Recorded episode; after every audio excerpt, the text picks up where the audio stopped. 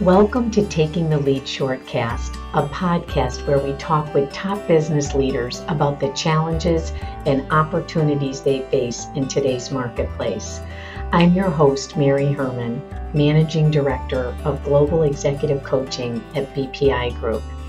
In this episode, we'll speak with Angela Deputy, Vice President, Field Operations Human Resources at Aspen Dental, about the importance of trust in today's workplace and how it plays a role in leadership. Angela, welcome. Thank you, Mary. Thanks so much for having me. This is exciting. Angela, the importance of trust has arguably never been more important than now.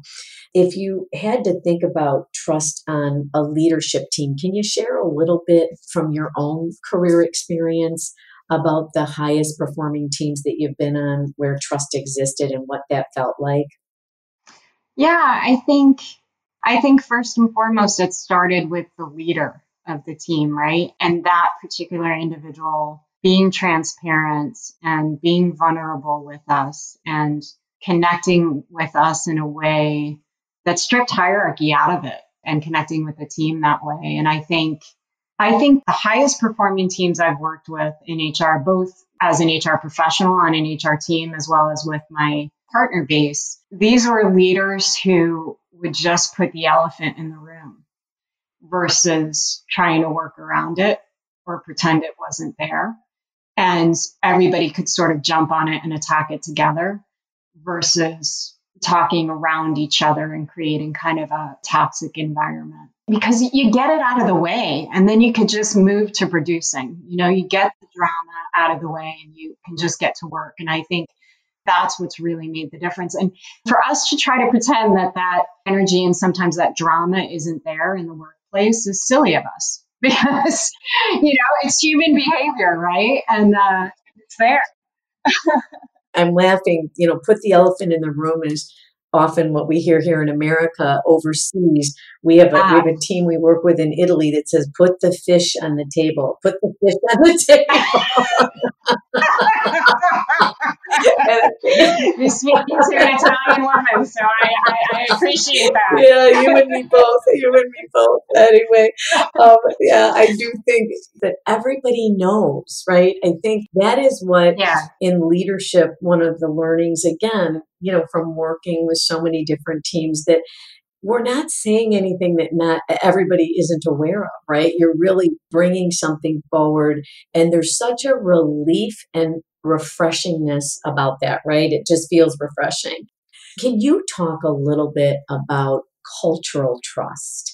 How you think your organization is attacking that? You know, I can hear we've spent some time using examples on um, teams that you've worked on in your own experience, but when you look at it from an organizational lens, can you talk a little bit about that? Yeah, I, I was thinking about this this morning. I was thinking the core elements of trust haven't really changed for centuries, right? right? right. and, it's not that we see those elements changing going forward, but you know, when we look at the disruption in the world today, right, it scares me. and mm-hmm. The pandemic and our political climate, ethnic and racial issues, and this idea of really destroying our trust with each other as humans overall, right? And the fact that we can't physically be with people to break down those barriers or regain that trust. You know, we can't shake the hand, we can't hug after the conflict, right? It just makes it all the more challenging for us to establish trust, rebuild trust, whatever the case may be. And I think in our organizations, because of that, we actually have to be even more deliberate about bringing people together. Inviting the conversation like i said putting the elephant in the room quickly because we don't have the the time for it you know or working to solve together. And i know in my organization today i mean i know we say this a lot. You know i've worked in companies where we say you know it's a relationship based business. No this business is truly all about partnerships and relationships.